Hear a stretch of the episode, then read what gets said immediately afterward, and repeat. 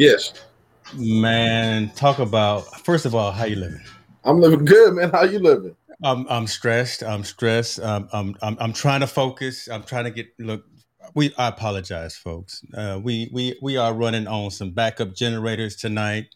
Um, had had to flashback to some old school technology. I didn't restarted the show, started the show, didn't have the right link.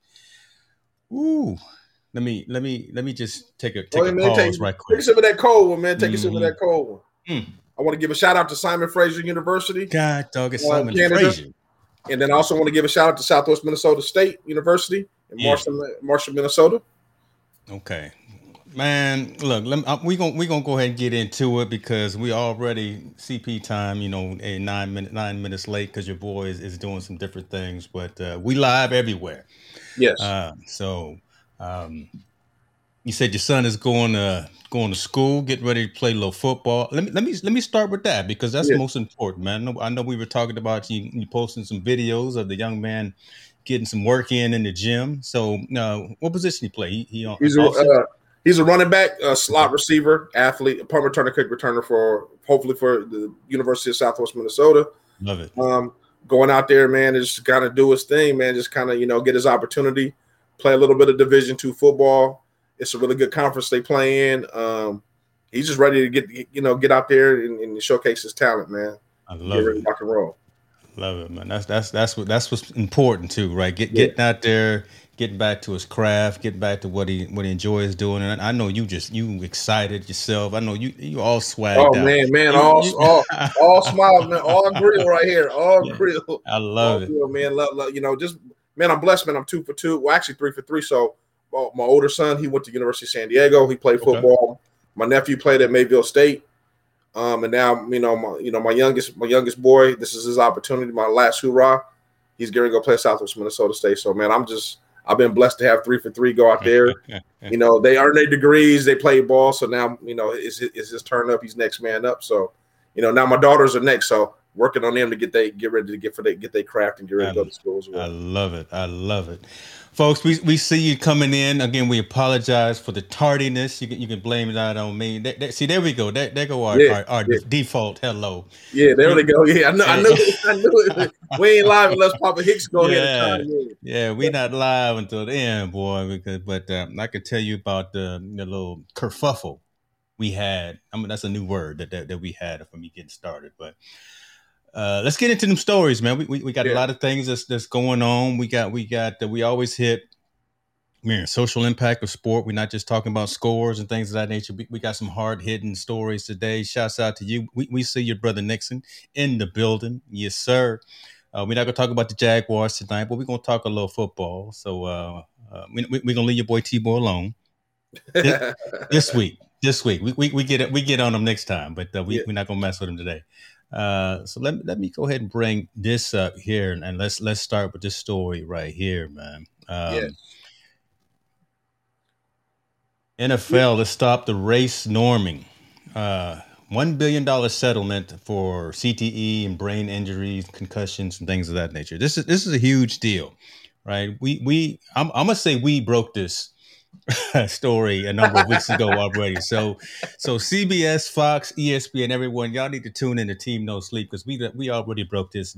We talked about this and and Yep. made it made it made it a conversation piece and talked about the importance of this. Montel, get, get into some specifics, though, man, while, while I scroll down for folks to, I- so they I- understand. yeah, this is truly very important, especially for the former players that played in the NFL and those that, that did suffer some brain injuries and those that suffered some some some some some you know some trauma to to their brain. Um, before the it was two sets of criteria how they uh you know surveyed or how they how they how they um, evaluated white players versus black players. Mhm. Um, and this is what this lawsuit is all about. Um, a lot of white players were getting their claims passed through because they were they were getting looked at in a certain circumstance or being evaluated a different way. Where African American players and other men of color that were players, they were getting evaluated and getting denied claims, getting denied medical bills, and getting denied help. Um, the NFL had first denied that they weren't doing social norming, that everything was a okay, everything was on the up and up, but Mhm. actually they were doing social norming, and this is the lawsuit that proves it. The kind of I, I, I'll call it hush money. You know, they don't want this to bring up, they don't want this Yeah. black eye Yeah. on their organization. Um, But you know, obviously, there's things going on. We see with CTE going on uh, with some of the older players because the equipment was different. It wasn't as safe. Uh, got a lot of guys live with their head and all the trauma that came with it. And then we hear about these former players. You know, uh, you know, I, I, hate to, admit it, like the situation that happened in uh, I think one of the Carolinas where the gentleman they believe he had CTE or some kind of head trauma from football, and he ended up killing those people. Uh, we also yes. know we know the Junior Seau story. Um, him him ultimately committed suicide due to they feel there's some CT issues and all this. Um, they like I said, those people weren't able to get help because of the evaluation they were given was different than white players. So they weren't able to get the help beforehand, or they were getting denied claims and all that stuff. So now the NFL, I believe, has done the right thing, donated a million dollars, at least settled for a billion dollars in the settlement. So now former players that are going through these traumas can get the help that they need, get the money they need to help pay the doctor bills, and then hopefully from now on they stop the normal where people can claim and go go forth from there. So yeah. this is a big this is big for people that played in the NFL or people that have aspirations because this thing is going to go on. Anybody that played in there, you can become a former NFL player. This this is going to relate to you if you have any kind of head trauma or any kind of uh, brain injury that goes goes forth from now on. Yeah, I mean the the fact that this actually is is retroactive as well, right? Mm-hmm. So so yeah. so not just current cases that may be open, but actually going back and looking at any any like you say legacy players that, that were in the league. So uh, yep. I think I think that's that that's huge in, t- in terms of probably finally getting their due their just their their justice day in court their day in medicine whatever the case may be but you know it's unfortunate that some folks had to lose their life already because of uh, the norm the race norming and, and yep. the fact that, that you know the NFL didn't didn't uh, pay attention and, I, and I, see I think they paid attention I think they just they had two sets of criterias wow okay and, yeah and no they, I, I, agree with that too yeah they, and, and, they and they just went with it they went with whatever the, their their doctors or their psychiatrists or wherever they want to go with they had two different criteria. Let's be perfectly honest. This is hush money. There's no doubt about it. The NFL does not want this stain mm-hmm. on them because the majority of their lead is men of color. True. Period. That's it is what it is. The majority of men that are coming into the lead are men of color. Mm-hmm. So to say that you have two sets of criteria for two different type of players, and majority of your white players get these settlements when there's an issue and get help, and the African Americans or Latinos and those, those guys don't get help. That's a big stain on their eye, and they you know, the NFL has competition coming up with all these other startup leagues coming in.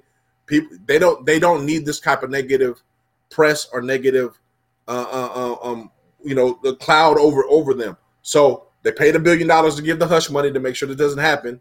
And now and, and it's, it's the right thing. It's not let's make let's be clear, it is the right thing to do. Mm-hmm. But it's more it's more I think it's more hush money than anything to bring that they were doing this for for so many years. Uh, the story for folks who probably haven't had a chance to read this, you know, it says it came out of a civil rights lawsuit that uh, came from 50,000 uh, petitions that were delivered by a group of NFL families to the, the, NFL, so so they can finally get this done. I, I agree with you that again, it's it's long overdue. I, I, it's again trying to keep it. NFL is probably doing something to try to keep this out of the limelight mm-hmm. even more than it already is. Um, uh, I don't want to, you know, better late than never. I'm, I'm trying to figure out the, uh, a way of, of, of, dancing around this, but you know, it, it's not worth dancing around. It's, it's just, it's finally time to just happen. Yeah. Uh, I, I just wondered now about other sports as well. Um, will they see this as a, as an example, uh, and, and, and fix the race norming, fix any, any issues that they have, uh, around the owners' tables, around the you yeah. know around those conversations, right? In terms of how they treat their players, their stars, just just anyone who's contributing, anyone who's out there uh, and, putting their bodies on the line for. Yeah. And, and definitely, definitely, you know, the evaluation. The evaluation should be. Mm. I mean, it yeah. should be a human being evaluation. It shouldn't be whether you're white, mm. black, green, orange, purple, or, or, or green. Um, it should be a human evaluation because all these men, you know, you know, put their put their careers on the line, put their bodies on the line, and just help to make sure we're entertained by mm-hmm. watching the sport.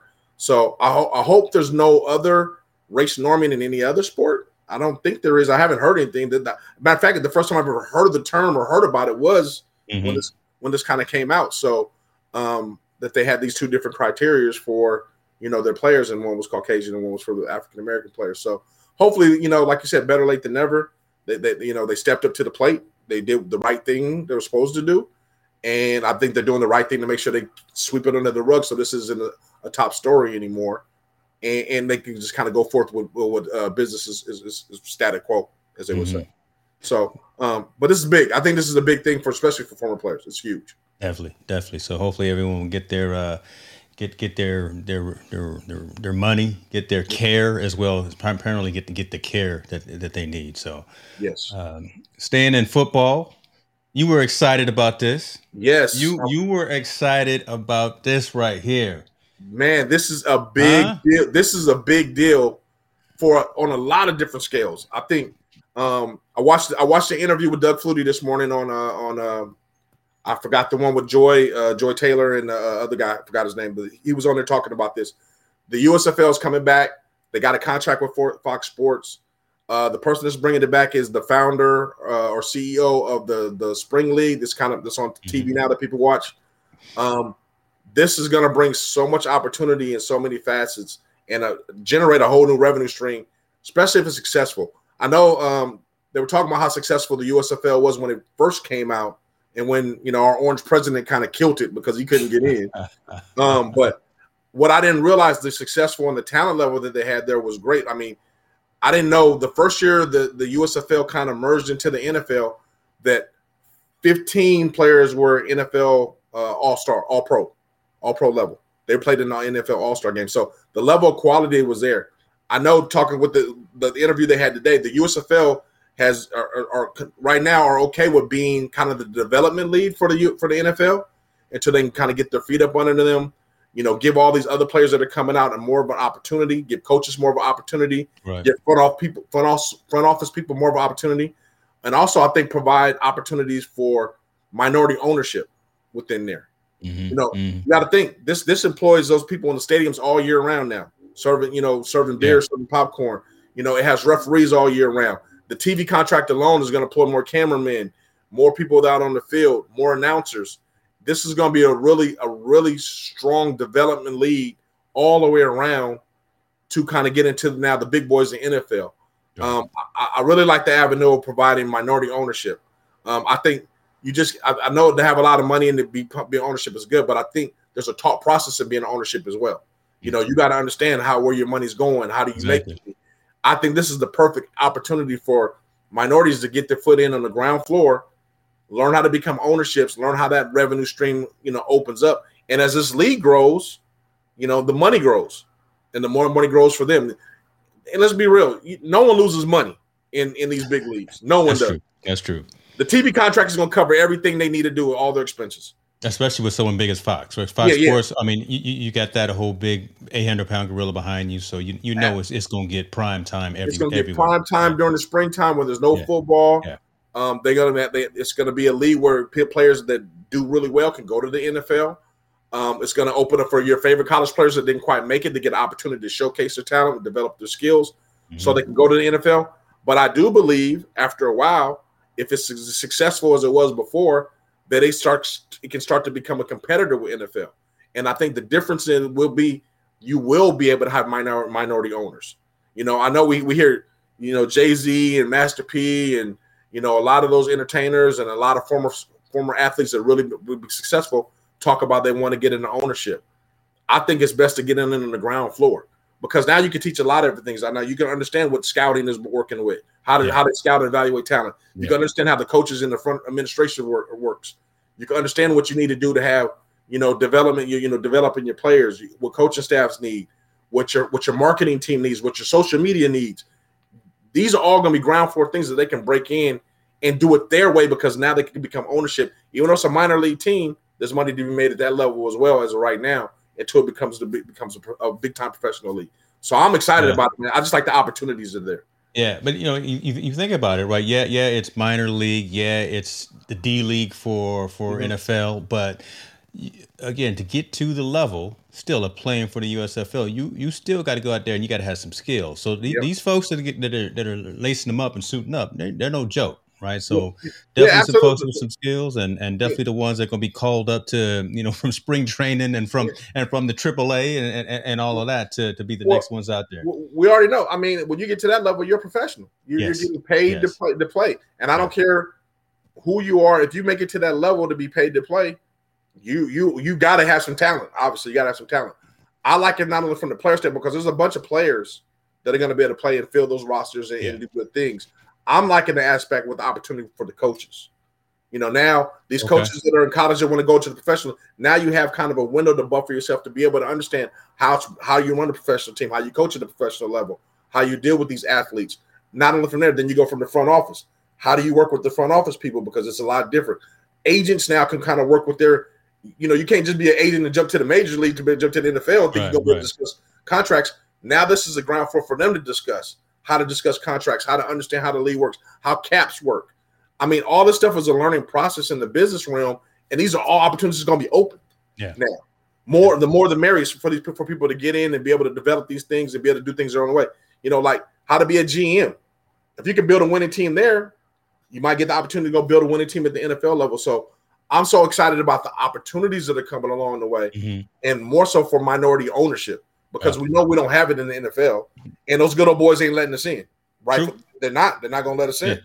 Yeah. This is a way to be able to say, "Hey, I would love for Jay Z to have own, own a team, Master P to own a team, and to be able to put their stamp in their marketing brand and help this league grow super fast and, and, and be and be in good strength, and use their brands to make these things just as competitive as the NFL, but just be a spring league, and mm-hmm. and, and, do some good things. So I'm I'm I'm I'm I'm very excited about it because, like I said, man, opportunity, any opportunity for for all people, especially for our people to be able to get in and get in that level, I'm all for it. Yeah, it, we, we, it's definitely early on. Uh, USFL2.com shows nothing except for coming. there, yep. there's, there, there's no swag, there's no gear. I wouldn't look at the site. There's there's just nothing there yet. But I, I, I like the I like the pivot you're making about ownership and about coaching and about GMs and things of that nature. I I want to ask about something that we saw uh, Coach Deion Sanders talk about, and, and and which is still troubling to me, the fact that there were no players from an HBCU drafted this year, and mm-hmm. I, and and I wonder. Yeah, we, we want to talk about owning. We want to talk about th- those types of things and actually having skin in the game. But this could now be that location for yep. those players that got mistakenly overlooked. Yeah. This this could be now be their time to come out and shine. This could be their their location to come yep. out and show their you know I'm bringing my skills I, I, to the USFL. Like you said, I, I yeah. think I think it's very prevalent for the Division three, the Division two levels yeah. players, yeah. um, the Division one double A players, HBCUs, and, and all the above. You know, and I, people get really. They, I think a lot of people don't understand like college football. When you're 17 years old, 18 years old, you're still in the development stages of your body. You haven't grown into your body yet. You mm-hmm. haven't mm-hmm. you haven't peaked who you're going to be as an athlete. Yeah. Um, some people have, some people haven't, but majority of us haven't. The ones that have are the ones that go to Division One. The guys that are peaking, mm-hmm. the guys that are very big, they're they're already you know in a grown man's body at the age of 17, 18 years old. Yeah, those guys are there. But some guys don't develop to the 20, 21, 20, you know, in those mm-hmm. 20, the early 20s. And now you put a level of a, a guy that's a Division three player that's 22, I'll put him up against a Division One player because now he's grown into his body. He understands his athleticism. He knows how to do things. He's played against other grown men. He understands himself. Now, the Division One player may have all the skill set in the world and may be better, but I guarantee that guy Division Three can compete at that level. That's where you're going to see these leads, guys from smaller schools being having an opportunity to compete against guys, and some of them are going to even shine and outshine some of the guys that were at a big level because they're hungrier. They've always been told they weren't good enough. I think those opportunities are going to present themselves big time. I think this will, like you said, be that pathway. Mm-hmm. When there aren't HBCUs drafting in the NFL, they'll go to the USFL, develop themselves, and then they'll get opportunities to go to the NFL or stay where they're stay where they're at.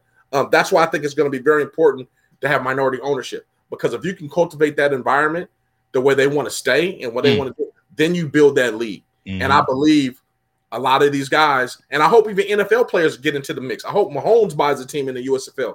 I hope Russell Wilson buys a team in the, in the USFL. So excuse yeah. me. I hope they I hope they invest as well in there because now, like I said, I think this is a great platform to develop. I thought the XFL, when you talked about it before, the XFL would have been the same thing. I hope it provides opportunity for not only players but now the business side of it. Yeah, yeah, that's where that's because that's really where it is, that's right? Where, when, yes. When you, when you got your hand on on the debits and the credits and the balance sheet, that's that's when you when, when you really take control of your destiny. So I, I completely agree with you that that that needs to be opened up for more opportunity, especially yeah. for for more uh, black and brown folks. So that's We'll, we'll see, man. We'll see. Yeah. I, we'll, we'll see who who I'm rooting for. What, what was I think? It said only going to be eight teams or so initially, but you know we'll, we'll see who I, who I'm rocking. We'll see if yeah, yeah, yeah, man. I'm, I'm, here. I'm, I'm hoping I'm hoping San Diego and Sacramento get a team. Oh, there yeah. you go. Be be local rivalries. Be right. Rivalries. I mean, well, I mean, it, I, am hoping so, but just because of the fact, I think both markets can sustain it. Yeah. I think both markets will support it. Yeah. And I think you know, as long as the opportunity is there, man, I think people will go in there. I mean, that's my personal thing. Maybe they won't come in the first, the initial eight, but eventually, I hope you know, LA is already overcrowded with the, the, two NFL teams they got there. That's going to be hard, a hard market to crack. And in the Bay Area, you know, it's hard to crack where the San Francisco 49ers are where the, where the Raiders were formerly at. But I do believe markets like Sacramento, Portland, San Diego, Albuquerque, New Mexico, those areas have been driving, been dying for a professional team. This will be the best way for minority owners to go ahead and say, "Hey, we want to bring a team here, mm-hmm. and let's make and make it happen." And then, like I said, put your own spin on how you want to run your business and how you want to market the team, how you want to sell tickets, how you want to do all those things. Man, I think this is just a great platform to develop those that business kind of acumen and ownership into a professional organization, sports organization. Yeah, as you said that, I can almost guarantee. Well, I can. I, if I was a betting man, I would say Oakland would get one for sure. Now that the yeah. the Raiders have gone there, because they've already got the infrastructure there, right? Yep, so yep. so it's it's cheaper for Oakland to to bring in a team like this because again, they don't have to build a stadium, they don't have to do, go through all that. So Sacramento, similar, you know, we've already got the infrastructure in place, and it's not yep. too overcrowded. It's not Sacramento's not really known as a sports town for outside sports. Yeah, yeah, we got the Kings, we got we got that, but you know, as, as far as like infrastructure for for football, we got we got stadiums where we can do that too. So we'll, we'll see. We'll yeah, see. I, am I'm, I'm, I'm excited. Um, move, moving right along, move right along. Thank y'all folks for joining us again. I'm, I, I know no one probably pays attention to it, but I, I am Oh. I, am scratching my head because again, I'm coming in, you know, with, with, with this background, hey, with this backyard equipment. James, one more thing before we move before we move on. Another yeah. thing that I heard about the league that, that also is going to be great, yeah. that I think is going to be great. It's going to open up the things for women coaches in the football world, and I think we might possibly have our first woman head football coach in the USFL, and that's what they were kind of talking about today. So I, that's that's Welter. a big caveat. You know what, what's her name? Welter. Uh, she, I, I follow her on Instagram. She she was a, a coordinator for the Ravens uh, and the Cardinals, and mm-hmm. she is very focused on getting young girls interested in football for the reason of you know the athleticism, the discipline, just the mm-hmm. conditioning mm-hmm. and things of that nature. So she would be someone who would be know, I'm, I'm not in those rooms making those decisions, but she's in, in the, someone I would think would be at the top of the list for who could really be influential in, in terms of coaching yep. um, one, one of these teams. So that, that would be awesome to see. that would be awesome so, to see. Yeah. So the, I think the USFL is going to change a lot of dynamics. That's another mm-hmm. reason. Now we can move on. I, I, forgot, I forgot to bring that point. I wanted to say that though, big time. No worries, brother. No worries. I had a story that I wanted to make sure that we brought up and good Lord, did I, did I miss it? So before we go into that, let me, let me, uh, let you reminisce a little bit about the man we oh, lost man. today, uh, yeah, uh, five years ago. Talk, talk, talk to folks, you know, about what what what what Mr. Muhammad Ali meant to the world. I think that uh probably got to go down as one of the most influential athletes ever to grace the grace, you know, the earth. Um, what he stood for, um, as far as his personal beliefs and what he stood for against the Vietnam War, um, and not to mention just his skill as a boxer and him being outspoken about things he were against. Uh, I'm man, he, he's he uh, definitely uh, I'm uh, he's an idol of mine. I think an idol of a lot of people that not this generation because they don't know who he was, but definitely our generation. Uh, and we lost it. Even though we lost a great man five years ago, um, that I hope his legacy is able to carry on. Unfortunately, boxing boxing is not the way it was back then that it is now.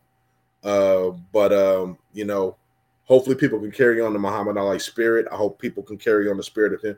Speak your mind and, and, and stick to your beliefs.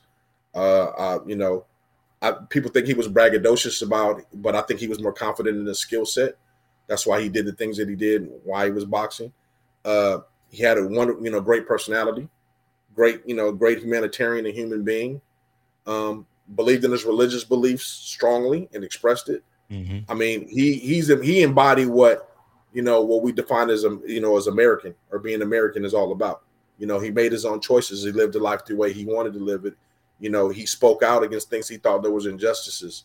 Um, you know, he came from nothing and became rich. Yeah. You know, he he lived he embodied what Americans or or or, or the the term Amer- what of American is. So, man, I just salute salute Muhammad Ali in every way possible um, as a great person.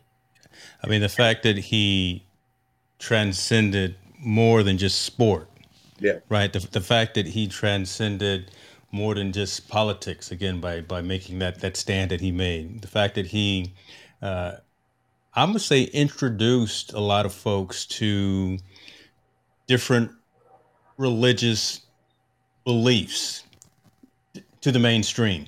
Right? I think I think he did. I think he brought the right. Muslim, the the, the black yeah. Muslim faith to the right. mainstream because people, you know, he was Cassius Clay, then he changed his name to Muhammad Ali. I believe between him and Kareem Abdul-Jabbar brought a lot of that and made people aware that that was a, you know, that was um, a discipline of a mm-hmm. religion mm-hmm. that people yeah. wanted to learn, especially African Americans learned learned it a lot.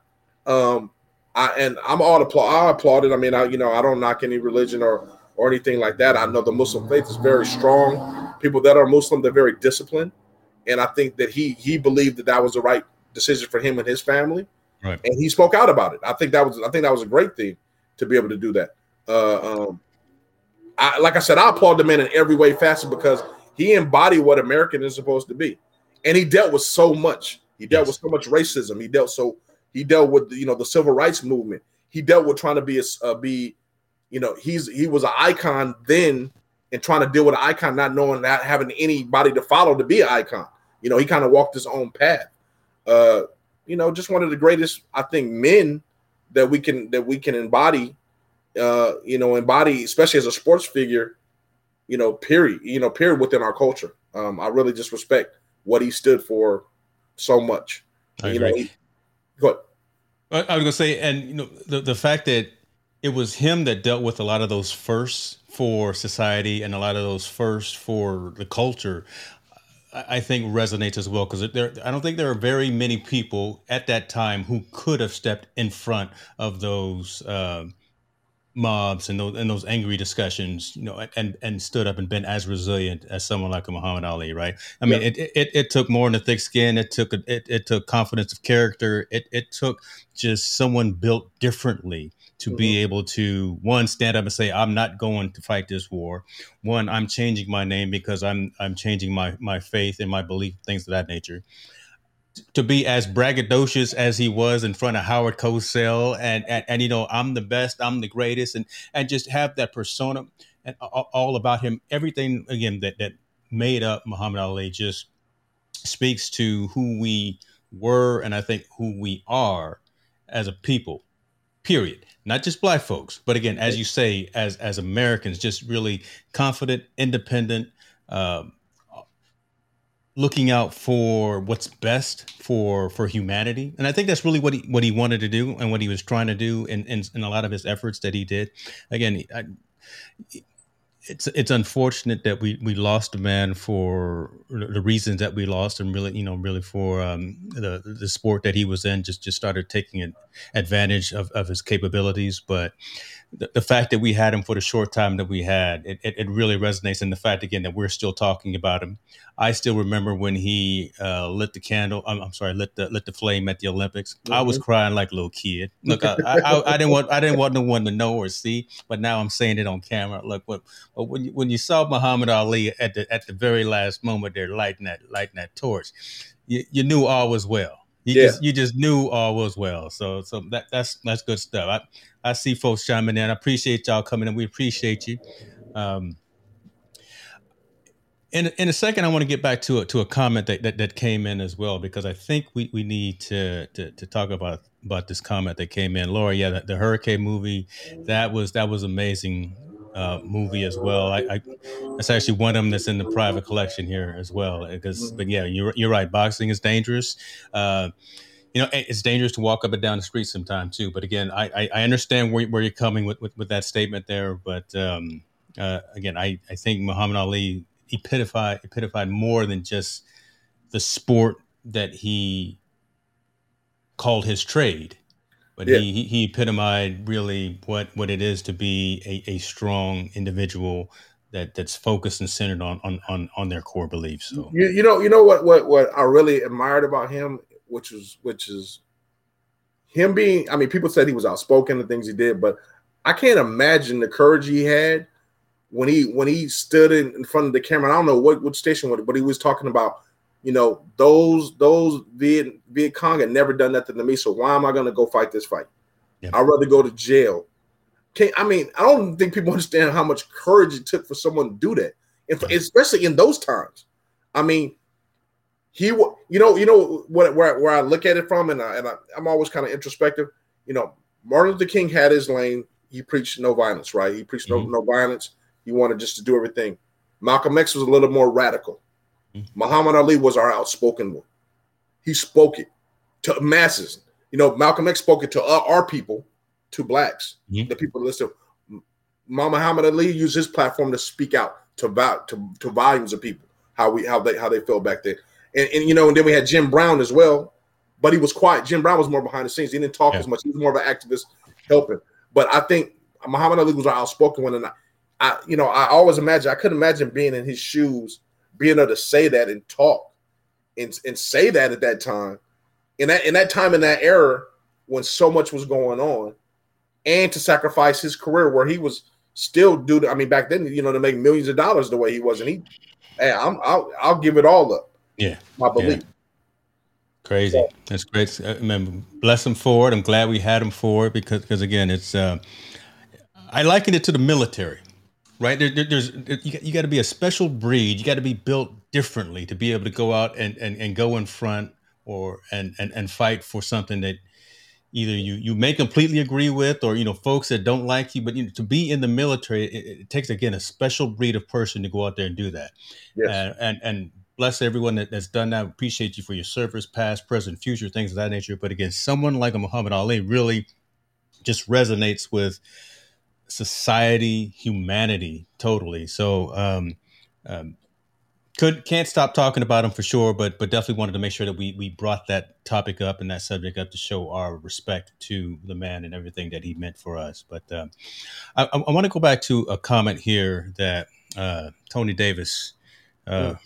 partner of mine, who actually I went to high school with, talking about women getting jobs instead of the black man. So so Tony, I don't know if you were on when we talked about the entirety of that story about the USFL, right? And and the fact that we really are focused on the the, the fact that this it, well, first of all, thank you for the comment, man. So and, and the fact that bring it up because again, that's what we're talking about right here, the the uh, the social importance and influence of sport, things of that nature. So we want to have these conversations, but um, we were really focused on having that discussion that minorities are getting into the, the, the ownership realm, getting into the, the, coaching realm, getting into general management, actually being influential in in in the league now. Now that the USFL is, is coming back, that was the premise of what Montel and I were talking about, and then just just blossoming that out and said now let's bring in other folks who marginalized communities. You know, there there are women that are out there who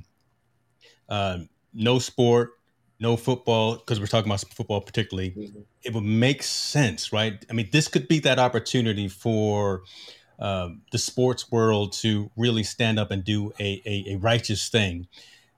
Let the minorities let, let, let some minorities come in and actually have some ownership have some leadership. Let some women come in have some some ownership and have some leadership this just makes sense. And, and, and there, there's nothing negative that we want to say about this story, but I appreciate you bringing up this comment, man, because again, we, we want to make sure that we didn't leave anything or say anything out of context that you that you didn't uh, agree with us when, when, we were talking about it earlier. You got anything, Montel? Yeah, I, I, just I think we got to look at qualified. You know, you know, black, green, white, orange, man or woman. You know, you got to hire somebody that's qualified first. Yeah. And I don't believe it's over anyone. I, I, I'm thinking the USL is going to provide more opportunities for more minorities, you know, black male coaches, yeah. women coaches, uh, women owners, black owners, brown owners. I think this is just going to be a, a, great platform to be able to develop and be able to develop kind of like our way. I, I look me, me personally, I compare it like hip hop, the music. We developed how hip hop and how it's structured. Yeah. But the thing that we didn't understand about that is the business side. I think now with the acumen and the, the people that can be in ownership, we can get an understanding how to learn the business, how to do the business in there, how to understand sports entertainment, how to be able develop these teams, how to develop front offices all the way around. I hope front offices are, are rainbow color. It should be everybody in there getting the opportunity to play. But I do believe now we have this one groundbreaking opportunity to become owners, run it our way, understand the business our yes, way. Yes. Because the NFL is not going to let us in. They're not. They're not. They're not letting no one in. They're not letting minorities in. Unfortunately, that's their monopoly on the thing. This is an opportunity to, to hopefully break that break that monopoly. That's true. That's true. Uh, man, shout, shouts out to all my folks coming into the building because we we talking about some things and we got some we got some educators online. We we got uh, we got Dr. JP in here. We got Dr. Dr. Nugent in here. Always got Keely in here keeping me straight. Uh, Mr. Cox, man. See, I, see, Monta, here we go. Right, I'm trying to stay. I'm trying to stay focused, but again, I'm I'm, I'm coming through with, with, with this with this bootleg system tonight, and, and, and I don't have all my bells and whistles, so that's why I'm standing. We good. We good. We no, good. man, man, keep me right, right? Because because so let, let me let me do a little little little little side note for all my Ecamm family. Do not run the developers version of I of uh, Mac OS because the latest version does not work What he can? it doesn't even load. That's for all the techies I, out there. That's for all the techies yeah, out there. so if you're trying to run a show, if you're trying to run a live stream with the latest and greatest bleeding edge technology, uh, let me tell you something. As of this morning, they are not compatible. I've got a support ticket into the to the brothers at uh, at Ecamm to try to figure it out. But you know, we coming through with another great platform, Restream. So shouts out to them.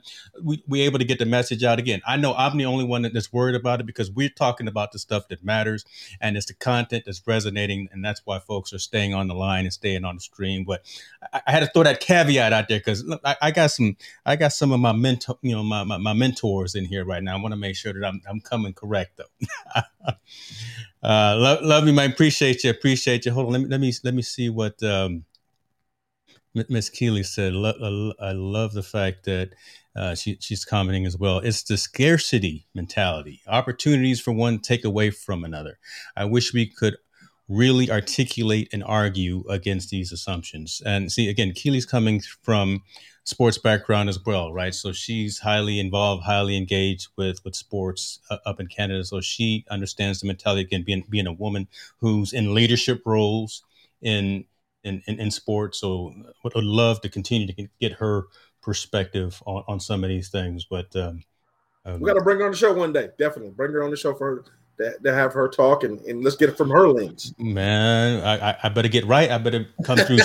look, look, I, look. I got, I got, I got uh, Dr. Nugent in here. I got, I got JP and and and and uh, Keely. Man, I, I better be right before I before I bring them on. let, let, let, let, me go and get focused and get back into what we were talking about. Um, next story. This this should have been the lead story, but you know, we, there, there's so many things going on, and um, this this this one this one's slightly troubling, man. This one's slightly troubling because we because we need to have this discussion. Naomi Osaka, mm-hmm. uh, winner. And, and, if anyone says anything negatively about that, uh, then shame on you because she is a, a a, a wonderful person, wonderful athlete. I don't know personally or not, but I, have just seen I've just seen the content of her character and I've seen what she's done on and off the uh, the, the tennis court. She uh, decided that she wasn't feeling doing press interviews while while participating in in uh, in, in this latest uh, tournament. She got fined fifteen thousand dollars for not participating in that press interview, and the reason that she did not want to because she was having um, personal issues that she wanted to deal with from a mental perspective. Uh, tennis organization said, you know what, you continue to not provide your time to to the press and not tell us your your story, not not tell us your your things, not not not do your due diligence and be in front of these cameras and microphones, we may kick you out of this tournament. She says, you know what, hold on, I'm just gonna leave. I'm I'm going to leave and I'm going to take care of myself and take care of my mental sanity and my mental health. And kudos to to Naomi for being a 23 year old woman able to stand up in front of this large organization, to stand up literally in front of the world and say, you know what, what's most important to me right now is me. Not going on here making the money because I'm probably gonna win anyway, because because she's she's bad like that, right? She she can she can do her thing, but you know, really standing up and making a stand for for mental health, an advocate for uh, understanding and realizing what's what's most appropriate. Uh, um, again, the fact that she's walked away from this has really shined a light on our reliance and, and our independent our our I'm, I'm trying to I'm trying to figure out the best way to say this right our our our need to have our athletes and our entertainers um, talk to us for some other reason. They don't. They don't have to talk to us.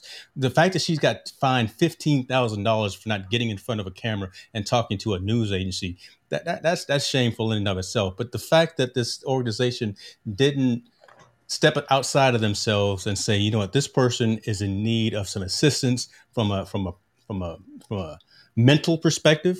How, how do we take care of the person as opposed to worrying about this tournament and the revenues that's coming in from a TV and, and a news perspective? So shame on them for that. But man, man, talk to me about um, your thoughts on this because because I'm I'm I'm not torn on it. I'm actually completely in her in her corner. Just as a lot of other athletes are, are coming out and, and entertainers and celebrities coming out and saying, you know what, Naomi, we, we got you. We behind you. Take care of yourself, girl. Take care of, of what you need to take care of, and and and and and, and move on.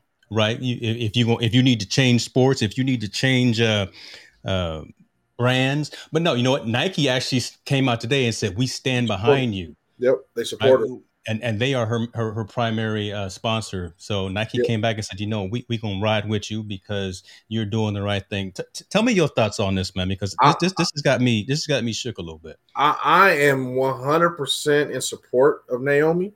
I think she did the right thing. First of all, you know, I think one just ad- addressing.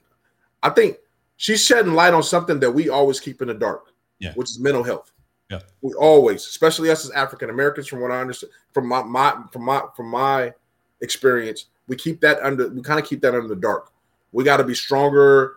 We can't concede to anyone. We can't, you know, we got we got to just be stronger than the strong mentally and physically. And I believe, you know, let's be honest, man, today's world is crazy. And mm-hmm. she's dealing with whatever she's dealing with in her way. And she just felt she wasn't mentally ready for that. And I read something the other day about how she has um, social anxiety. You know, yeah. she doesn't really like being in front of the camera. She doesn't really like yeah. talking. She's a person likes to kind of keep to herself and do her thing. But she's been forced to talk, especially since she won. When she beat Serena, she's been forced to talk under these ca- uh, on these cameras and talk to reporters and everything all the time, and she doesn't feel comfortable.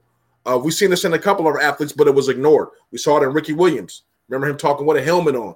He did his interview with his helmet on when he was doing yeah. those things. We saw with Marshawn Lynch. One I'm just here so I don't get fined. I'm just yeah. here so I don't get fined. Yeah, so I don't get fined, yeah. but he doesn't feel comfortable in front of these mm-hmm. things. And mm-hmm. So that's the social anxiety part. But you know, she's dealing with personal issues and she has social anxiety. I applaud her for coming out and saying, I'm not mentally ready. I'm not right. I'm not, you know, I don't feel good competing. I'm not mentally focused. I, you know, I need I need to talk to somebody or get some help or get my or just take some time off to get myself right. And she's shining light on something that we that we hide in the dark for so much, man. And I, I applaud her for just being that person to be able to come out and, and, and, and show people that, hey, man, if you have a problem, you have a situation, you know, let somebody know. Remove yeah. yourself from the situation you're having these these problems with, and let's get some help. Let's, you know, I think uh, uh, um, we're in a new day and time. We are more pressure, more, more, more, more things are on you with social media and, and the cameras and you're always being in the spotlight, and if you're a winner, you really got the lights and, everything shining yeah. up on you. You know, you're they're dealing with. She's a young lady dealing with a whole lot. You know, and and, and for her, like I said, for her to be able to instead of you know just going out there and trying to get fight through it and lose, and everybody's going to ask her what's wrong with her losing and why'd you lose so early. She's just not mentally right, and she took a step yeah. back. And so that's a big that's a big adult move she did. Yeah. Uh, you know, I, I, don't, I don't even I don't even want to know the specifics. I don't care. You know, yeah, I don't care. That's her thing. Yeah. She came out and said there is something going on right now in her life that is bigger than tennis. Yep. And, and you know, every time I, I read this, I, and I've read this last couple days ever since she's withdrawn. So here's the statement for for everyone from the French Tennis Federation. Quote: First and foremost, we are sorry and sad for Naomi Osaka. I, so right right there, I, I got issues with that. Mm-hmm. What you what you what you sorry for? Right, and what you sad for? Why not? Why not? See, what, why, why not be supportive and why not be helpful? Yeah. Don't be sorry and sad for her. Be be encouraging of this young woman. Continuing to quote, the outcome of Naomi withdrawing from Roland Garros is unfortunate. We wish her the best and the quickest possible recovery, and we look forward to having Naomi at our tournament next year. We remain very committed to all athletes' well-being and to continually improving every aspects of players' experience in our tournament. And this is the catch right here, including with the media. So they don't get it yet, right? See, they're again worrying about that dollars and cents of this. Yeah, it's thing. about the dollars. You just hit it. You, it's yeah. about the dollars and cents yeah. for them. The French yeah. Open is about the dollars and cents. Man, let's be let's let, let wait. Let's be candid. They could care less about Naomi. True. They could care less about her mental health. Uh, long, they just want her to be on the court. That's just the pre- that's just the press. That's just the press thing to, to make kumbaya to make yeah. sure they cover their all their tracks. Yeah. Uh, um, because if they really cared about it, like you said, the thing they would have said was, "We support her." Uh, you know, we're retracting that fifteen fifteen thousand dollars. She should, you know, we su- we support her coming out saying she she's not mentally ready and all those things. Um, that's just a press release just to cover themselves, man. And I, you know, shame on them, but you know, the, the juggernaut to keep moving regardless. True. Um, yeah. With, with, Naomi, I'm, I'm like I said, I think I'm I'm a big supporter of hers. I, I think like she she did something that most people don't even have the courage to do. They would have just tried to fight through it and got through it. Mm-hmm. She she she spoke to the world and said, "Hey, I'm not I'm not mentally ready. You know, I'm just not there. I'm not you know something going on in my life that I got to deal with that's keeping me from focusing on tennis and being the best athlete I can be." Yeah. Applause all the way around. You know, I you know I hope um, this shed, like I said, I hope this sheds more light on our mental health, on having mental health. Uh, and if people are going through mental issues or mental health issues or yeah. they're just weakness, man, that they just find that help, whether it be a friend, a foe, a teacher, a mentor, um, professional help with a psychiatrist. So you know all these you know these helplines or whatever. Man, get get that help because you know one we don't you know you are important. You're an important person, mm-hmm. not just Naomi that's dealing with it. The, the lowest the individual that's out there on the street.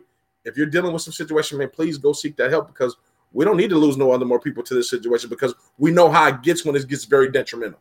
Yeah. We've yeah. seen the out we've seen the outcome over and over again when mental health gets detrimental and people can't deal with it. Because I'm gonna tell you right now what a good friend told me, Christopher Smith. When when pain starts outweigh your your your will to live, mm. that's when you commit heinous acts. Wow, and that's so true. When that pain, that inner that's pain, when that, mental, when that mental pain yeah.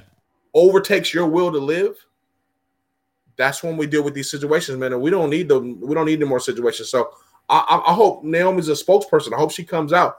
Hope she tells people to get mental health right, and people just follow suit, man, because yeah, that's a very important issue that we deal with today. That we don't, it's an issue that we have today, but we don't talk about.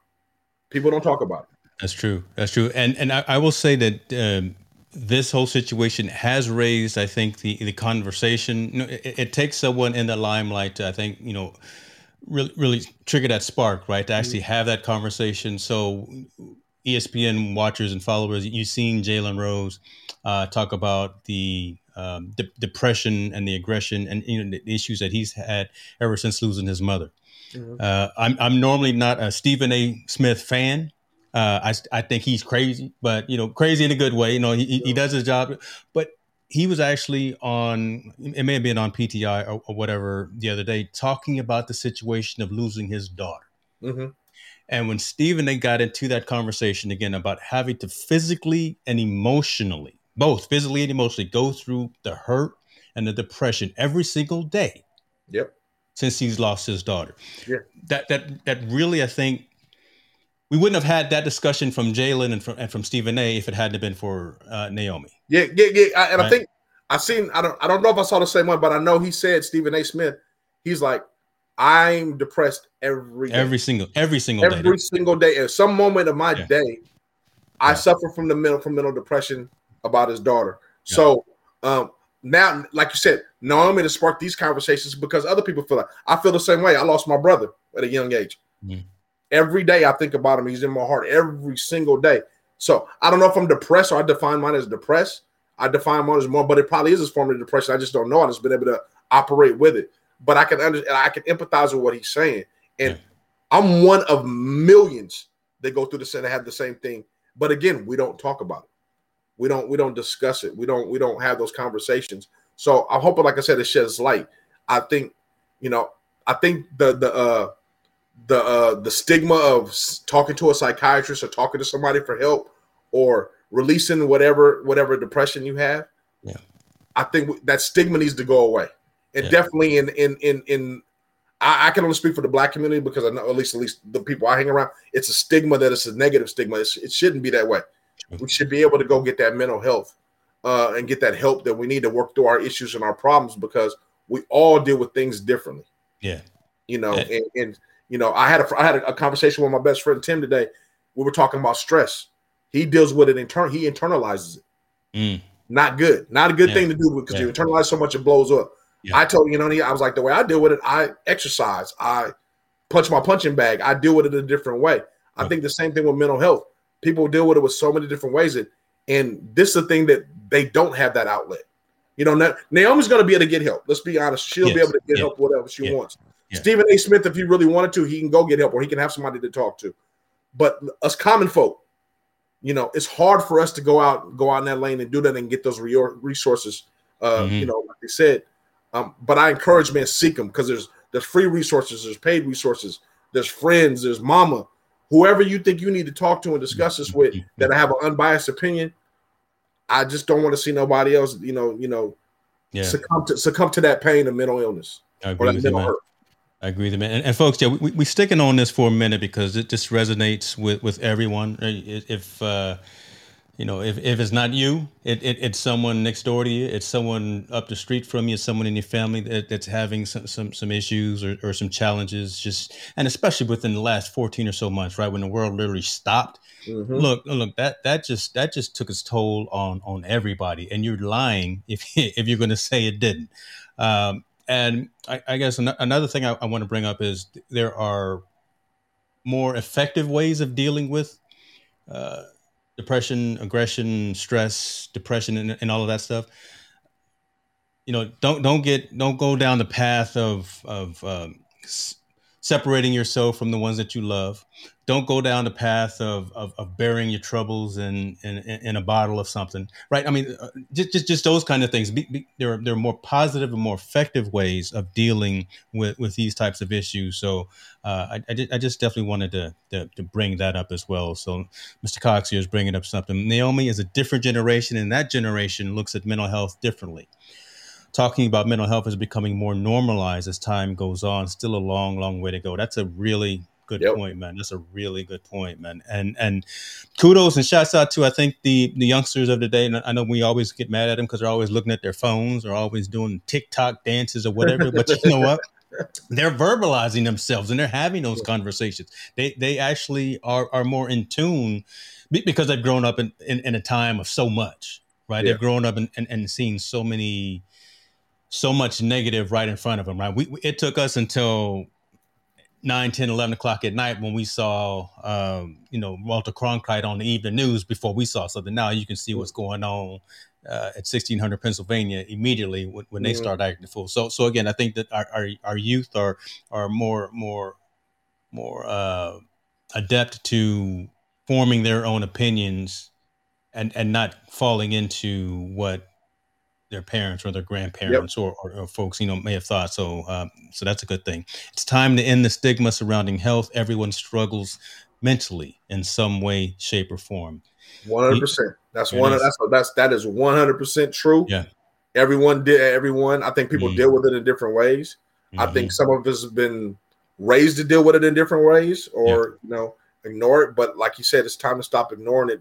Everyone deals with it in some way, and I believe the stigma of getting help, not just dealing with it, but the stigma of getting help that you're either weak or You know, you shouldn't go see that. And I, I'm a guilty. I'm a guilty person.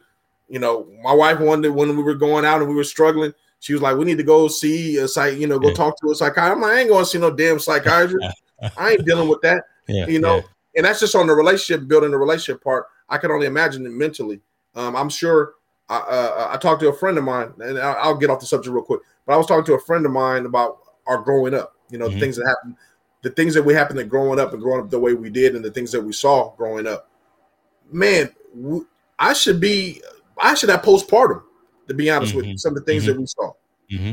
but i learned how to deal with it in a different way you know the way i was raised was like you know put that to the side put that to the back but now looking back on it as as, as old as i am and reflecting you know there's a lot of trauma, traumatic things that just happen so i can only imagine and I'm and I and I and I did good. I was cool. I didn't live in the, in you know in a crazy, crazy, crazy, crazy yeah. environment. But I can only imagine someone that's living in a in, a, in an urban environment and they have no hope, and there's no yeah. hope around wow. them. There's no hopeful situations going on. Can you imagine what that person's mental state is? Can you imagine that person that's been wrongfully accused and had to go to prison? What that person's mental state is? Mm-hmm. You know, can you imagine someone that's 17 year olds that never had nothing that's throwing a million dollars and say, take care of everybody in your family? Can you imagine that person's mental state? You know, all these different criteria, man, affects you mentally big time. So I, I think it's just time to hopefully eliminate that stigma. And like my man said, let's get help. If, you know, Mr. Cox said, we got to start to just kind of erase that and get help when we need to get help. Mm-hmm. I, I, completely agree with you, and uh, I, I, think Healy kind of sums it up right here. I, I mean, again, folks, as, as, you know, the whole premise, and the whole mission behind Team No Sleep. Again, we, we're not just talking about scores and sports, and we're not just talking about again who's got the latest shoe deal. We're not we're not just going to talk about um, who's driving fanciest car, right? This is the social impact of sport. And again, this was really the lead story. We, we, we wanted to, to, ease into it and creep into it because we wanted to definitely make sure we didn't we didn't glaze over it. But um, thank you for your support, folks, in terms of having this discussion and bring and bringing out your comments. This is this is real. This uh, again touches and addresses everyone. If you don't think so, you're lying to yourself. um, we we all need to pull out the hand and and actually get some support from those around us and and stop being too proud, stop being too selfish. Uh, if if you need some help, reach one, teach one, like like, like our dude tells yeah, us, right? Like like like, our, like our dude Bracy tells us, right? I mean, tells, yeah, that, that's a great mantra. So um, let, us make sure we take care of each other as as we continue to move forward. Um, Next story. Next story. We're gonna we're gonna move over into a little. We're gonna move into some basketball, and then we'll end with a crazy football story. How about that? Okay. Oh, but, but, before before we do that, Uh-oh. I know somebody was talking about they gave Nike support. I'm gonna slap Nike on the hand real quick for for Miss Vanessa Bryant for trying. That's to what I, so. That's what I was talking about when I. Yeah. that's exactly what I was talking. about. Okay. Yeah, releasing yeah, the mama yeah. shoes without her permission, man. I mean, yeah. uh, that that ain't cool. That that wasn't cool on Nike part. The, yeah. the Juggernaut that that's the one. That's a that's an epic fail on their part right there. Yeah, on yeah. that one. My, my, Mama Vanessa gonna get she gonna yeah, she, she, gonna get she she gonna call somebody and she gonna get that taken care of for sure. Releasing them shoes without them being aware of it. Yeah, um, yeah. Man, what's going on? So all right, Coach Coach K. Yeah. That man has been in the game for a long time. He's now he's saying, you know what? I, I didn't want all these championships. I done I done won all these these gold medals. mm-hmm. uh, I, it's time to go sit down. Yeah, I, am not mad at you, Coach. I'm, no. I'm, I'm, not mad at you, Co- Coach K. Uh, arguably the goat. His his athletic director Kevin White called him the goat when he was talking about the season coming up. So Coach K is talking about retiring at the end of this season, the 20 to 2021 um, season. Yep. Trying to trying to win one for for Duke one more time, but you know what? Coach, coach is not worried about winning mm. another uh, another championship. He just wants to have a great run. Uh, yeah. And go and, and, and, go out rightfully so, like he's supposed to get get his flowers while he's still t- on his tour through the ACC. Uh, you know, yeah. people pay homage to what he what the things that he's brought to basketball. Um, I think for Coach K, that he's seen so many eras of basketball and I think this era right now, the way it's going now, it's the changing of the guards. You know, um, yeah. and he's get, he's getting out the time. You know, Duke Duke is not landing the powerhouse players that he used to because college basketball, the landscape is no longer like it used to be. You know, guys are going in one and done, or guys are skipping college basketball altogether to go to the yeah. NBA, yeah. have opportunity to play at the NBA. So, with that being said, you know, his era, you know, he's like, you know, this is a this is a new game. I think this is a new game, a new day and era, and the and Duke doesn't echo like it used to. You know, the we we had this conversation before how the Duke and the Georgetowns and the, they don't echo like they used to back in our day. Yeah, yeah. You know, now it's now it's the Gonzagas and the Butlers and the St. Marys and crazy. Those schools are like, whoa, yeah, yeah, yeah, Gonzaga. Like what the, the Gonzaga? But those are the guys that are kind of taking it to the next level. Uh, um, you know, and, and, and, and I think it just passes by. We've, we've seen it already happen though. The North Carolina, yeah. you know, how they just they fell off the map. Um, how you know other basketball powerhouses are just it's just not there anymore, and these smaller schools are doing it. And I think, and I you know, Tall Boy kind of brought this up, and you know, he said it before yeah. that how these smaller schools are recruiting players are going to be in the system for four years, where the Dukes and all those were recruiting those one one and done players, and it finally caught up to them. You know, the guys that were in there, they had their they're in the four year system. They're playing, they're winning, they understand how to win, they understand the offense. Where you're just cycling these one year superstars, and it's finally just caught up to him. And I think it's just caught up to his coaching career as well. Because let's be honest, if Duke was still the powerhouse, I don't think Coach K would be would be keep, would be retiring hanging up. Yeah. Yeah. I think it's now that the the game is now starting the way the game is, the platform of recruiting and how how it's doing done. It's kind of just it's, it's time to give it on up and let yeah. somebody else take control. Yeah. But I mean, salute. The man is Mr. Basketball. He's done yeah. it all. He's won at every level except for the NBA level, but I don't think that takes away anything. He's a first-time Hall of Fame ballot in the College Basketball Hall of Fame and probably oh, yeah. in the in the Basketball Hall of Fame as well because he's done so much. Um, great, great great guy to root against. I didn't like Duke either. Someone said Duke was his nemesis. I didn't really, I didn't like Duke yeah. either. Yeah, I was I, mean, I was North, I was North Carolina just because because of Jordan. So I, I have always root, rooted for them. But then you know Jerry Jump, you know you know you know, like you know the game I hated. You know the game I hated Duke. I hated first. I hated Duke. I hated Bobby Hurley, and I hated Christian Laettner. and, and Coach K just had to be associated with them. Yeah, yeah. I mean, but let's let's be honest with you. He made those guys who were, you know, Grant Hill was also there before, also mm-hmm. there, who's a great, great player in the NBA. But those guys weren't. They didn't really make it to the next level to be that great. They made it in the NBA. They played pretty good, but I mean, they didn't make it to be that superstar status in the NBA. But for college basketball, arguably top five greatest team, definitely that Duke yes. team he put together with him easily. Yeah. Um, he, he will go down, at, I just say in history as, as one of the, if not the, uh, it just depends on whose Mount Rushmore you're building. Yeah. Um, he says he's not planning to leave, right? He's just going to step away from the head coaching uh, mm-hmm. position. Mm-hmm. So he, he's leaving that out there. He'll probably step into some analyst or some consultancy role. Probably still uh, coach the the Olympics team if yep. he, if he's asked to do that. I don't see him at 74 years of age as he is right now. I don't see him stepping up into a a uh, an NBA role. No, I think I think he's he's past that. I, yeah. If he was going to be an NBA player, I remember Kobe was kind of fighting for him at one point, I believe. When Kobe was, you know, when, Kobe was playing with the Lakers and they had yeah. a coach it open, I think he was kind of fighting him, and, and he said no, he didn't. He didn't really want to do it. Uh, mm-hmm. I think Coach K's legacy is in college basketball, just like John Thompson's was, yeah. just like you know uh, uh, Chaney's was, just like a lot of those guys. I think they found their niche in, at the collegiate level. They've been paid a lot of money to do the things they were doing, and they were great coaches and great mentors of those men in that in that crucial area from eight from the age of eighteen to twenty two. Exactly. They they knew how to coach and, and, groom those guys. Plus, let's be honest with you, man. The NBA is a different game, just like coaching pros from any other sport. Now you're dealing with men that make more money than you and don't really want to listen to you if they don't want to listen to you. yeah, so it, it, it, takes a special kind of character yeah. to be able to talk to someone making ten times more money than you on a nightly basis, yes. and you and you're gonna tell him to go up and down the court and run. What? Yeah, yeah, yeah. He can look at you crazy like, "What you do? You, you can't tell me what to do." So, yeah, I mean, you know, and Coach K probably didn't want to deal with that madness. I and I and I completely I can understand it why a lot of coaches stay in the collegiate world and don't want to go to the professional world.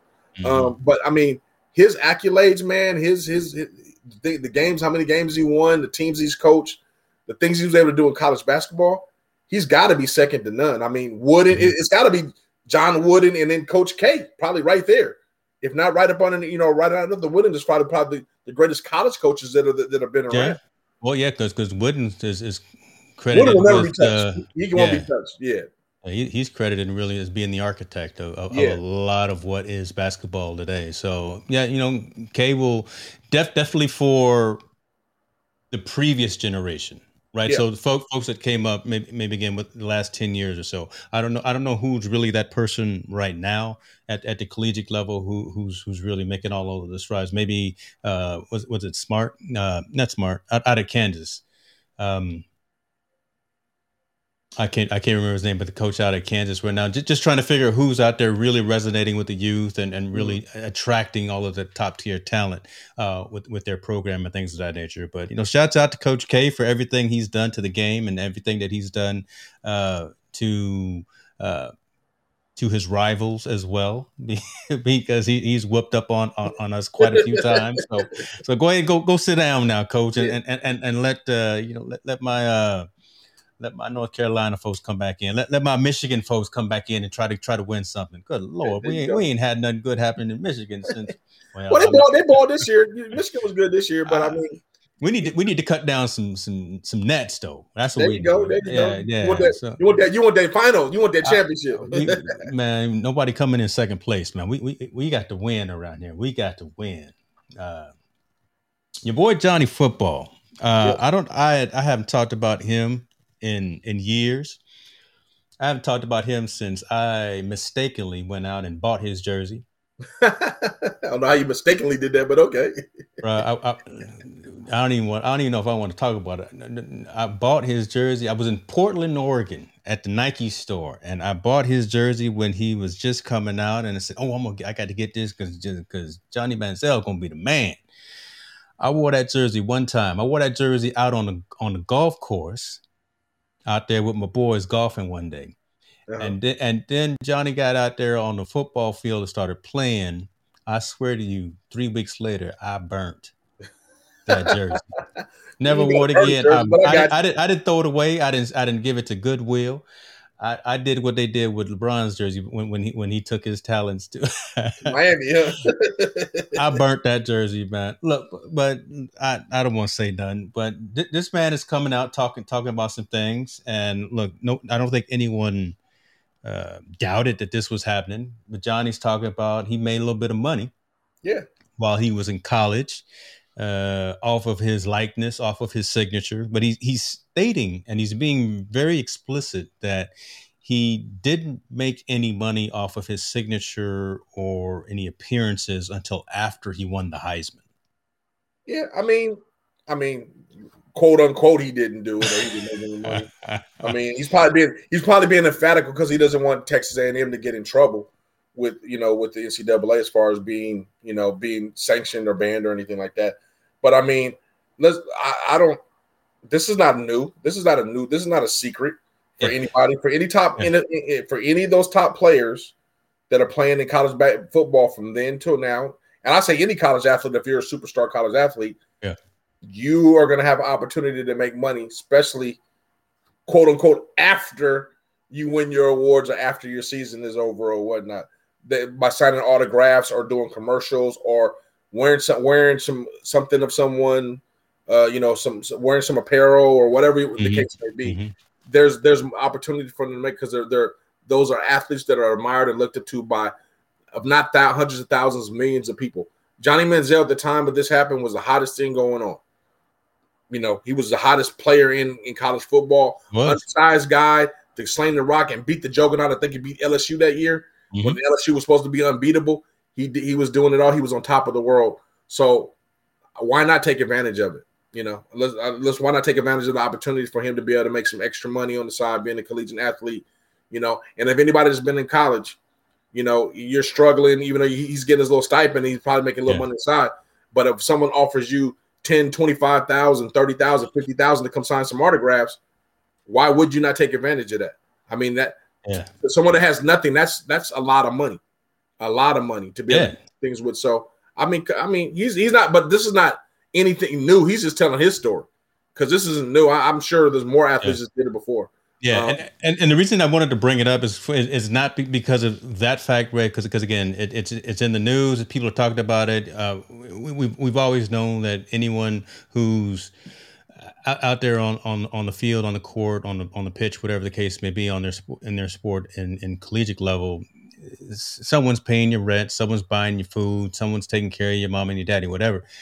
But just just the brashness of, of Johnny coming out and saying, you know what, look, come, you're not gonna come after me, but you're gonna you're gonna take my trophies away, you're gonna take my Heisman away. Oh, um, he's still got an arrogance about him in, in a negative way. So he, he not, not a confidence, but he's yeah, got an I, arrogance about I, him. I think it's a, I think it's a it's, it's a little it's an arrogance, but I mm-hmm. also believe I think, and I'm pardon my French, he's a media whore. He wants to be in the limelight somehow, some way by doing something, whether mm. he's playing in the NFL, getting cut from the NFL, playing in the CFL, getting cut from the CFL, talking about, you know, he made money signing autographs after yeah. his college days. He he Johnny Manziel wants to be that player in the limelight, and the limelight is burnt out. I don't even know why ESPN entertained the story because it's really not new or anything that that, that, that that's and this is not new. I mean, people were doing this has been happening forever. Um, I think Johnny, again, like I said, he was the hottest, he was the hottest thing since fish grease when he was mm. playing in college football. Uh, I think rightfully so, he should have took advantage of the opportunities that was given to him, especially if it was an opportunity to make money to better himself and put himself in a nice situation financially. Um, but again, with his braggadocious, again, he's going way out of the way to, to make sure he said he did it after yeah. You know, we won the Heisman. That means after Texas A&M regular season was over, that means he didn't break any rules, which I think is BS. Yeah, you were doing it the whole time.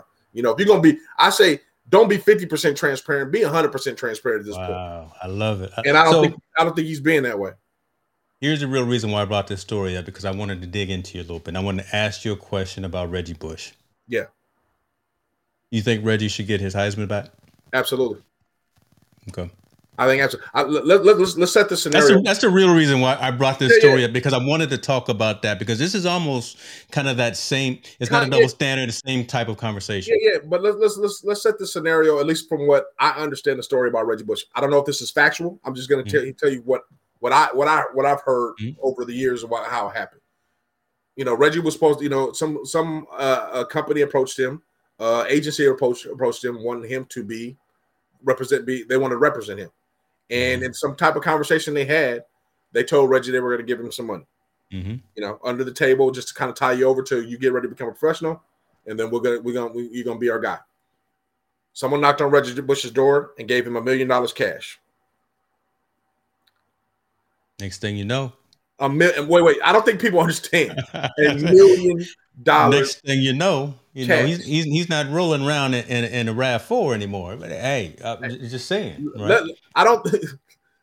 you are 21, 20, 20, about to be 21 years old. Mm-hmm. Someone gives you a million dollars in cash mm-hmm. to say to say, hey, when you graduate, please consider us for, to represent you. But here's a million dollars cash. 99 out of 100 players, I know I'm saying 100 out of 100 players, no one would turn that money down. Mm-hmm.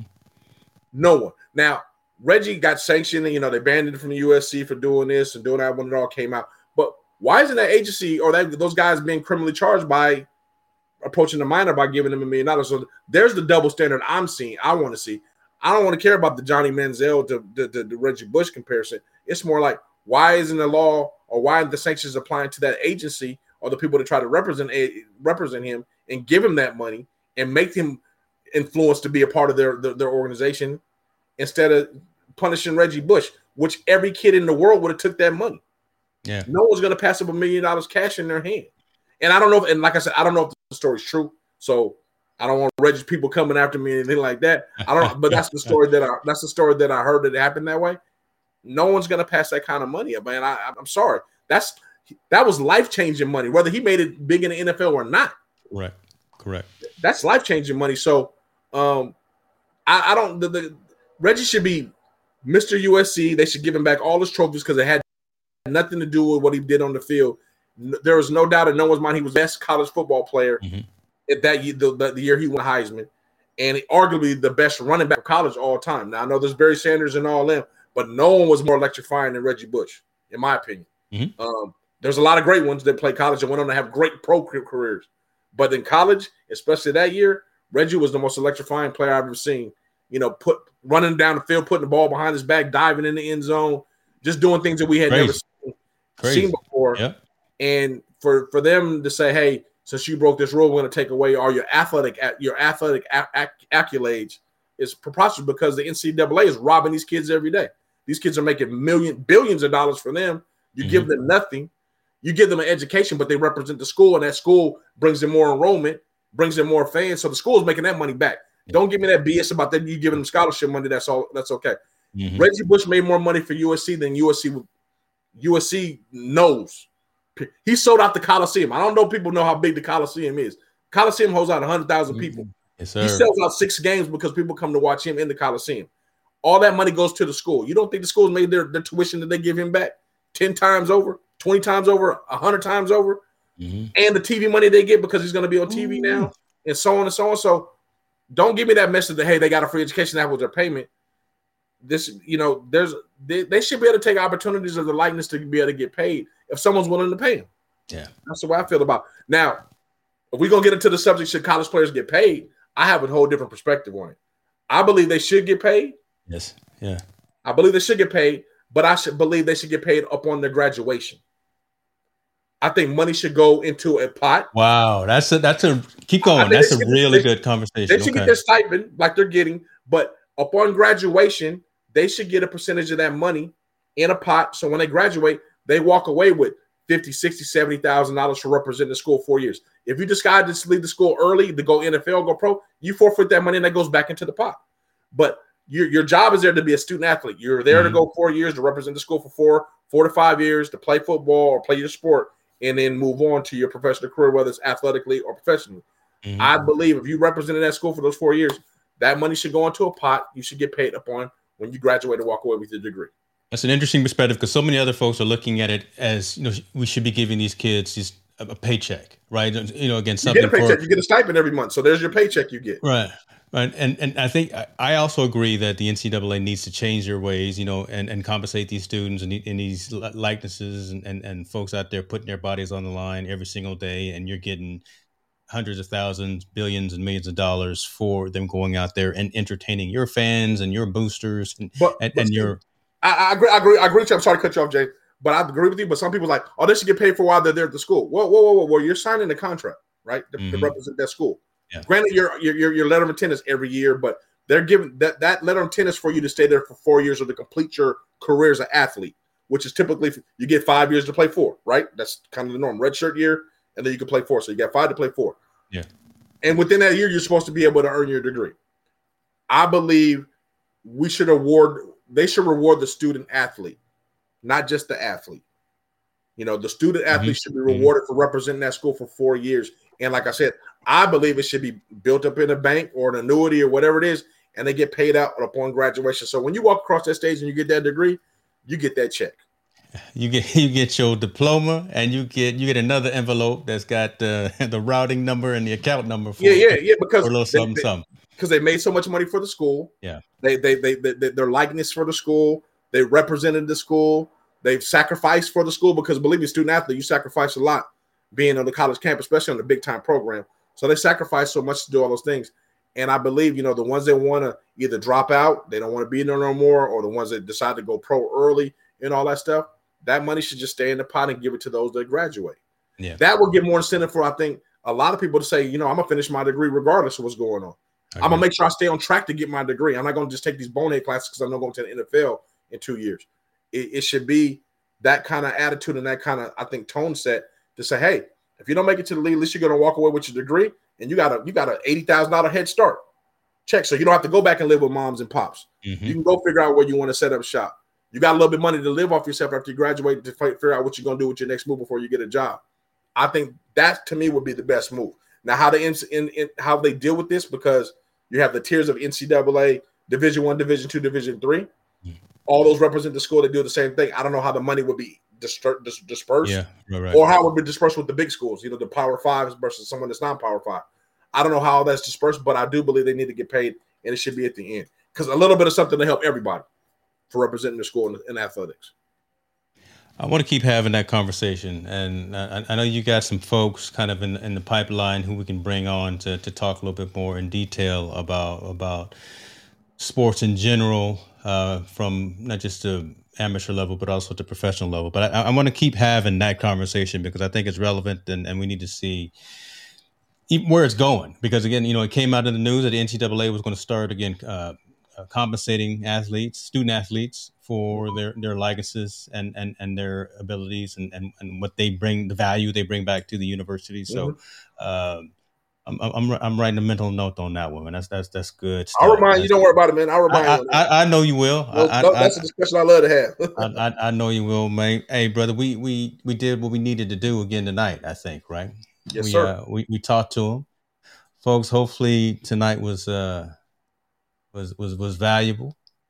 Hopefully tonight we we we made you think a little bit different about a couple of these topics. Um, reach out to us uh, if, if you got any questions, concerns, or about what we talk about. Hopefully, we just make you think. Uh, we, we, are not going to sit here and be nodding all the time, yes men, and, and, and that type of thing. We we we gonna stir it up. And Montel, no, I'm, I'm gonna ask, I'm gonna bring something out of right field that he, he wasn't ready, just just like this Reggie Bush conversation that we had just now, right? Just to get that dialogue and just to get that awkward conversation going. So uh, that's what we do, folks. That's that's what we do. Continue to support us. Continue to subscribe. Tell your friends. Tell us what we should be doing if we're not doing something that you think we should be. Um, we just want to continue to bring quality content to you, the community. So for that, I'm gonna say thank you, brother Montel. Tell us what you got. You doing all right? What's what sticks Man. for you? everybody be safe. Have a great, wonderful weekend. Uh, enjoy yourselves. And, you know, hey, watch a lot of basketball and baseball and hockey and all that this weekend. And like I said, like you said, keep giving us those stories that you guys want to hear. Um, and let's talk about, like I said, the other side of it. Like you said, how it impacts us socially, uh, how it impacts us mentally, and just how we personally feel about certain situations. Yeah. And I'm gonna end it on this. I hope the Lakers lose tonight. There he go. I'm over here looking. The Lakers lose tonight. All y'all fan, I'm hoping the Lakers lose tonight. So they are they down. They down with, with you know have everybody on the court. I'm, I'm looking at these, these these Trailblazers and they, they need to figure something out in a minute and 24 seconds because Denver is, is, has got them right now. Yeah, so. man. Yeah, man. They, well, Dame can't do it by himself. You know, I know McCollum and them trying, but I hope they can pull it off. But if, if they lose, please let them let them Lakers lose. That's all I want tonight. let the Lakers lose. Folks, we're to end on that. Salute. We appreciate y'all. Be good to yourself and be good to everyone around you. We out.